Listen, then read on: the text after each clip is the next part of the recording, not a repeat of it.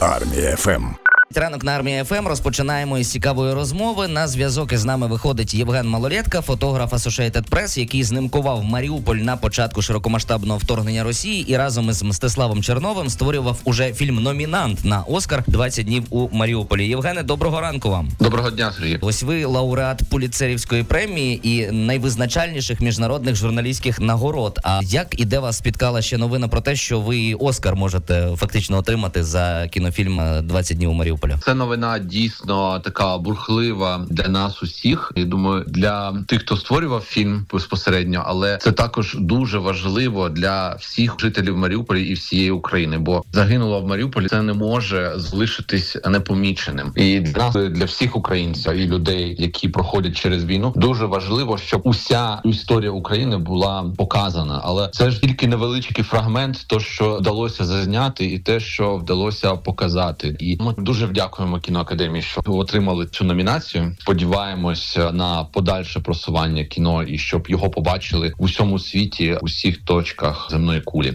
Ну а ви чекали на цю новину? Тобто сподівалися, що дійсно станете номінантом Оскара? Десь підсвідомо таке відчуття було? Ну, дивіться, це ж е, така лотерея. Це дійсно велика робота всієї команди, яка була пророблена для того, щоб фільм попав на Оскар. Це ж не просто така лотерея, що ти заповнив квиток і отримав. Це велика потужна робота усієї команди продюсерів, яка просувала фільм. Це поетапна робота, щоб попасти на Оскар. Це не робиться окремо. Захотів, подався і зробив. Монотонна, рутинна робота ко- кожного дня, яка робиться. А як ви взагалі оцінюєте шанси кінофільму на перемогу? Лотерея, це зрозуміло, але десь можливо є певні відчуття. Ми сподіваємося, що світ захоче дійсно сприйняти такий важкий фільм, бо фільм непростий. Фільм про трагедію, про людське життя. А як буде, ніхто не може сказати. Дійсно хочеться, щоб це сталося, але зараз робота пророблена. Буде ще якась окрема частина роботи по просуванню цього кіно для того, щоб подальше журювання цієї роботи відбулося е, на нашу користь. Але якби тут багато складових. Але ми не зупиняємось. Знаєте, кожного дня робимо щось для того, щоб про Україну дізнавались. Так само, як я тут в Єревані на виставці World Press Photo зараз знаходжуся. Ну ми ще про це А, поговоримо. Власне, ми, ми поговоримо, що ви робите в Єревані. Хотілося більше все таки дізнатися Мгм. про події, які ви бачили безпосередньо у Маріуполі на початку широкомасштабного вторгнення. Так, не всі знають, Так. якою ціною вам вдалося таке визнання. Ви знимкували Маріуполь у перші дні окупації. І чи усвідомлювали ви усі можливі наслідки, які могли вас спіткати? Що саме тримало вас у місті, попри ризик загинути? Як і всі українці, ніхто не сподівався, що розпочнеться війна. Але дійсно за багато років я, як житель Бердянська, дивлячись на карту, розумів, якщо і буде напад, то він буде саме по південній частині України, бо Росія завжди планувала зробити сухопутний коридор. А Маріуполь одне з найбільших міст, яке лежить на дорозі до Криму, то вони дійсно завжди хотіли його собі забрати і зробити це. Тому і я думаю, що важли- важливим було те, що Маріуполь зупинив російську навалу і фактично не знаю, можливо, спас Київ, тому що вся концентрація військ, потім, коли війська відступили від Києва, вони пішли на Маріуполь, щоб Мгм. оточити його і знищити. Власне, ваші фотографії тогочасного Маріуполя облетіли весь світ, і українці, і весь світ були просто шоковані побаченим. Скажіть, будь ласка, які саме події, учасником яких ви стали, справили саме на вас найглибше і найбільше враження? Там я думаю, кожен підвал, кожна вулиця, яка стала зруйнованою, вона дійсно вражає. І ти бачив, як місто змінювалося. Це такий перехідний період, коли місто без зв'язку, без електрики, без е, тепла починає деградувати, і люди не знають, що робити. Вони не знають, що з їхніми родичами, що з їхніми там близькими, з їхніми сім'ями, і люд.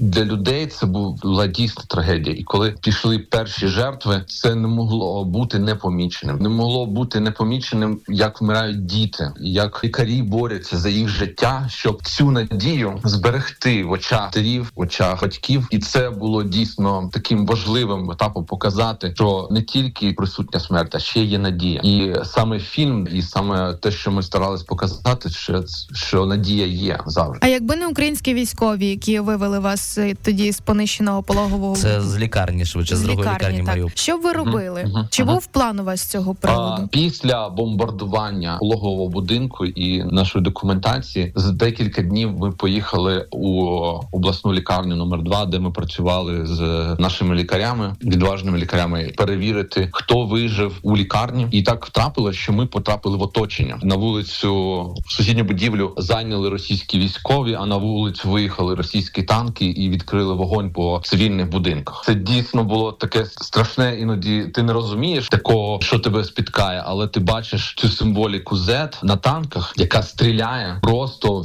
вікно будинків, просто по вулиці, де знаходяться люди, і це було дійсно таким страшним. Ми залишились там на ніч. Зранку з боєм прорвались українські військові, які виконували операції. Під час відходу вони забрали нас. Ну фактично можна сказати, врятували життя. Так, це точно українські військові це... вміють це робити, і це направду дуже дуже шляхетно і дуже правильно. А скажіть, будь ласка, де ви жили в Маріуполі під час постійних обстрілів? Чим харчувалися? Звідки черпали правдиві новини про війну в Україні? Ми переміщували. У нас був е, зв'язок по з редакцією по супутниковому телефону, і так як ми переміщувалися, у нас була машина до того, як нас вивели українські військові, коли ми її не втратили, ми могли переміщатися і знаходити зв'язок. І остання точка, де був зв'язок, це була вишка Київстару, яку під'єднали до електрогенераторів, і вона роздавала зв'язок десь до 11-12 березня. А потім її розбомбили, і вже ніхто не мав нормального зв'язку в місті. Добре, що добре закінчуються певні речі. і Зараз ви вже у Єревані. Тепер більш детально розкажіть, що ви саме там робите, чим зайняті. Зараз так як я є переможцем World Press Photo, Тут відкрилась виставка World Press Photo. Мене запросили як гостя, як переможця, і щоб я прочитав, зробив виступ. І от зараз я маю бігти до людей, розповідати про історію з Маріуполя і з те, що ми бачили за всі ці роки на війні. Бо дуже важливо сказати, що був не тільки Маріуполь, а були бої за Харків, були бої за Херсон, за Запоріжжя, за Бахмут, інші міста. Власне, ми зараз будемо слухати на армії ФМ фортецю Бахмут, пісню гурту антитіла. Також звертати увагу на такі важливі речі, і дуже приємно, що ви знаходите час і можливість просувати Україну у світі, казати правду людям, щоб широкий загал світової спільноти знав дійсно про злочини росіян і робив правильні висновки. Дякуємо вам, успіхів і до наступного зв'язку. Євгене. Дякую вам, гарного дня. Це було з нами на зв'язку. Євген Малолетка, фотограф Associated Press, який знимкував Маріуполь на початку широкомасштабного вторгнення Росії разом із Мстиславом